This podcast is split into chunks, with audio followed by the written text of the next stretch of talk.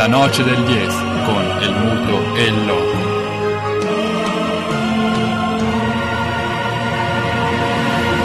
Intanto, mentre siamo in pausa per quanto riguarda quel Milan-Roma fermo sul 2-0 per i giallorossi, io direi di virare su quello che forse è stato l'evento sportivo più importante di questo weekend, al di là del, di quello che rimane del calcio, perché è, è iniziato nei giorni scorsi quello che è il centesimo, la centesima edizione del Giro d'Italia e noi ne parliamo con uh, un corrispondente che il ciclismo lo segue per passione e con competenza. Ciao Lorenzo, ci sei? Ciao, buonasera a tutti, spero che mi sentiate. Ti sentiamo, ti sentiamo, ottimo. Sì, sì, sì, sì, sì. È partito da pochi giorni il centesimo Giro d'Italia. È partito un po' in lutto e un po' col magone, però è partito. Eh, eh sì. non dirlo noi. quanto ci manca Scarponi e, e, poi non so se per Magone intendi diciamo, sì. la sua grave assenza oppure eh, quello che si è visto in pista ma non credo in, in, sulle strade no no no, no. Intendevo, intendevo, appunto l'intervento appunto la mancanza di un ciclista del valore di Scarponi anche se sono andato a informarmi e il giro ha voluto e lo vorrà ricordare sia va bene la prima tappa eh, portando come prima squadra la Stana, ma eh, gli vorrà dedicare una tappa, però ne, ne parleremo insomma nel corso di questa, di questo, di questa piccola discussione, diciamo. È doveroso. La salita dello Zoncolan gli è stata dedicata. Esatto, eh. il Mortirolo, la, proprio l'intera, la, l'intera, tappa del Mortirolo uh, gli sarà appunto dedicata, appunto, sì, sì, sì, vero. Gesto doveroso questo. Lorenzo, penso che i nostri ascoltatori ti abbiano riconosciuto come voce per quanto riguarda chi segue Samba Radio, perché tu conduci diverse, sei attivo in diversi programmi dell'emittente sei anche però diciamo la verità tu sei Samba Radio. Da no, un po' di tempo a questa es- parte. non esageriamo diciamo che mi do da fare di Samba Radio diciamo così. Sei anche però al di là della voce quello è più difficile riconoscerti radiofonicamente l'autore del pezzo che abbiamo pubblicato sul nostro blog eh, quello, sì. il blog della Noce del Yes su appunto Michele Scarponi. Invitiamo chi ci ascolta ad andare a leggerlo nel caso non l'aveste già fatto. In ogni caso appunto un giro partito partito orfano di Scarponi, ma partito con, uh, con tutti gli onori, i fuochi d'artificio del caso. Oggi tappa controvento, oggi tappa molto difficile, quindi si è già visto un po' di spettacolo. Sì, si è già visto un po' di spettacolo, ma si è già vista anche l'esperienza, diciamo, di un team belga e olandese che è riuscito a che sapeva benissimo come affrontare le raffiche del vento sardo, raffiche di vento che raggiungevano addirittura i 60 e passa km orari. Alcuni, alcuni ciclisti hanno avuto la, la peggio eh, perché ci sono state, oltre a numerose forature, ci sono stati anche degli incidenti a causa del, del vento. Ma alla fine questo Fernando Gaviria è riuscito a trionfare a Cagliari per la prima volta indossando anche la maglia rosa e fregando un grande velocista quale Greipel. Che si era attardato poco prima, no? Gli è caduta esatto. la catena se non sbaglio. Esatto, esatto. Era riuscito a mettersi nel, uh, diciamo, nel treno vincente che era riuscito a spezzare il, il gruppo, ma un incidente di percorso non ha permesso di esserli davanti a lottare per, per, questa tappa, diciamo. Quando a un velocista si cade la catena a pochi chilometri dall'arrivo, o è sfortuna o è, o è magari complotto, questo lo lasciamo a, appunto ai complottisti di professione. ecco Però... cosa ha rispolverato Greipel. Adesso tutte, diciamo, mi, mi torna chiaro quello che è successo in quella tappa. Nota invece negativa quella dei dopati preventivi perché è un Giro d'Italia che parte con alcune esclusioni per doping ancora prima del, dell'avvio. Della partenza. È, è, uno sport che è sempre stato controverso e ci sono state davvero delle arrabbiature anche tra sportivi uh, perché si dice sempre che questi ciclisti sono, sono come dei cavalli. Uh, è quasi impossibile pensare che artisti, cioè ciclisti del calibro addirittura di Nibali, del nostro Nibali, nel giro di qualche mese facciano delle tappe dei giri a tappe uh, davvero intensi a quei livelli. Uh, ci convinciamo, io mi convinco sempre che sono dei professionisti, che quello è il loro lavoro e quello lo fanno da quando erano piccoli, quindi è normale per loro, per dei professionisti, uh, pedalare a 50 orari in salita e raggiungere i 90, oggi hanno raggiunto i 98 orari in discesa. Impressionante. È, è allucinante, però se i maratonetti chiudono appunto le loro gare in due ore uh, perché non dei professionisti e non dei ciclisti possono chiudere appunto fare queste prestazioni a questi livelli. È vero anche che c'è chi cerca di fregare il sistema e, um, e quindi ricorre appunto all'utilizzo del doping.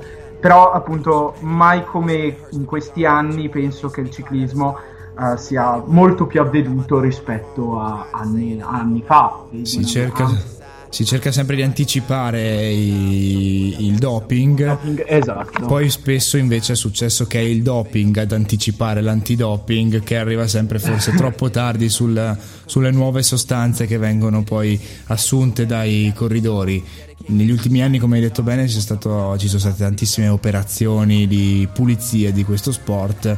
La fiducia dei tifosi, anche vedendo le immagini delle recenti tappe, la volata di Cagliari oggi eh, ha visto veramente tantissime persone eh, sulle transenne a tifare, a incoraggiare i corridori. La passione c'è sempre nonostante i ripetuti, i ripetuti scandali, i ripetuti colpi al morale dell'appassionato di ciclismo speriamo non ci, di non vivere tradimenti in questo Giro d'Italia. I due peccati all'inizio devono essere i primi e gli ultimi. Eh, sì, sicuramente. Ma piuttosto le vostre opinioni e le vostre, uh, secondo voi, il Toto Maglia Rosa finale, chi è che se la gioca quest'anno? Perché è vero, io sono appassionato, è vero, sto seguendo abbastanza però sono, sono, più curioso delle altre opinioni. Io come ti scrivevo stamattina Giovanni mi reputo anche un novizio, un novizio appassionato di questo sport, quindi immagino abbiate più eh, esperienze e più, più racconti da dirmi, insomma. Ma un contropiede incredibile il tuo che ci molto bene, eh? detto molto Scusate, non è molto radiofonico, che, so. che, ci fai la domanda che noi avremmo voluto fare a te in questo momento, però se dobbiamo tornare appunto sul tema e, e cercare di esprimere dei nomi, sicuramente Nibali campione in carica può e deve cercare di difendere il, il titolo. Ecco, sicuramente non Greipel, che non succedono cose strane.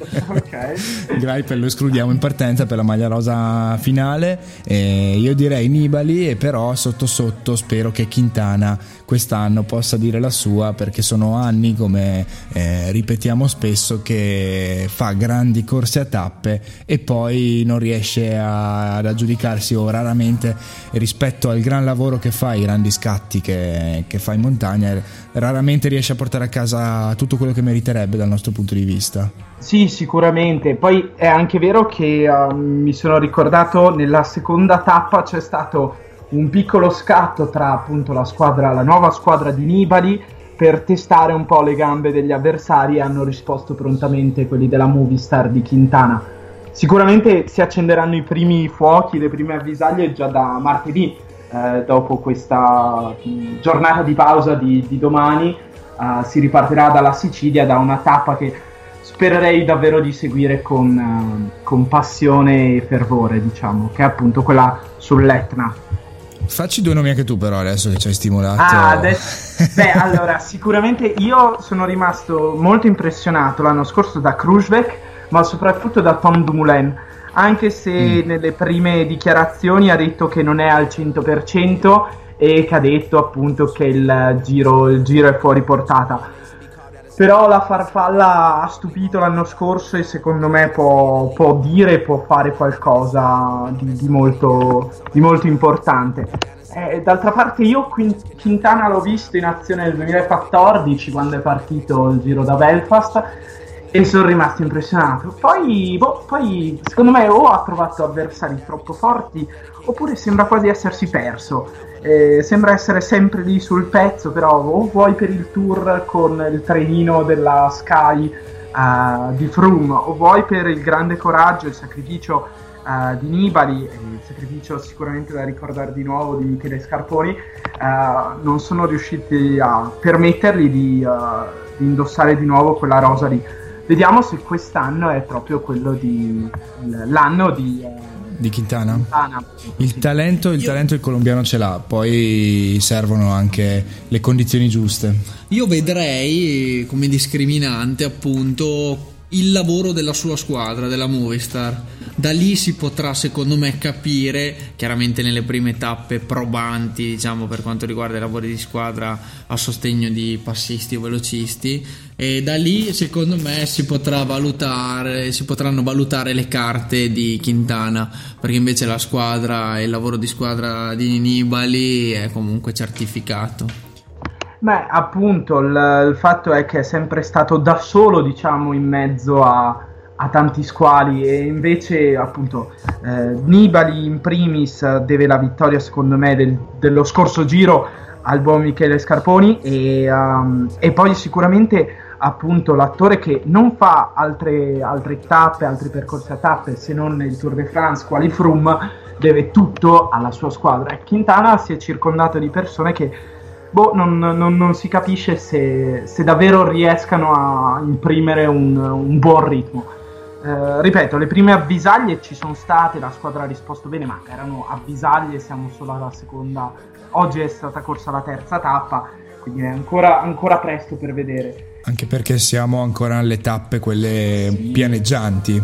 Esatto, appunto, dicevo, la prima vera tappa di salita sarà appunto martedì però sarà nell'ultima settimana con Stelvio, Pordoi, Mortirolo, Aprica e, e, chi ne ha più ne metta a incendiare davvero il giro. Lì si vedranno davvero chi ha più gambe fiato. Come al solito il giro si gioca sulle montagne. Assolutamente. Un ragionamento che facevamo, quello delle squadre fondamentali, sempre di più in questo ciclismo moderno. Il Team Sky, una delle squadre più forti presenta i nastri di partenza sia Thomas che Michel Landa, entrambi potrebbero dire la loro sulle, sulle salite, non li abbiamo citati per, eh, la, tra i favoriti, però potrebbero anche loro fare almeno il ruolo dell'outsider.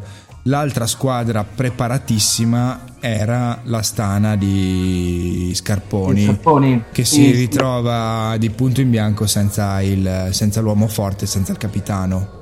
Sì, per, e dire che era riuscita a trovare nell'uomo di Scarponi un validissimo sostituto a Fabio Aru, infortunato appunto, che non, non, può, non può, sostenere, non può dare, dare manforte.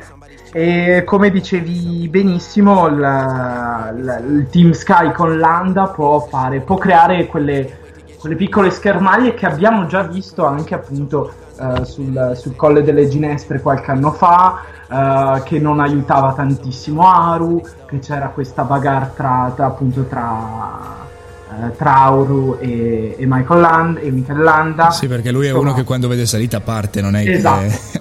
esatto, non sta tanto a, lì a cincischiare o a vedere il capitano cosa gli dice di fare, eccetera. Lui parte, è un, un, un, un piccolo squaletto che vuole, che sente odor di sangue quando appunto sale sulle salite, diciamo.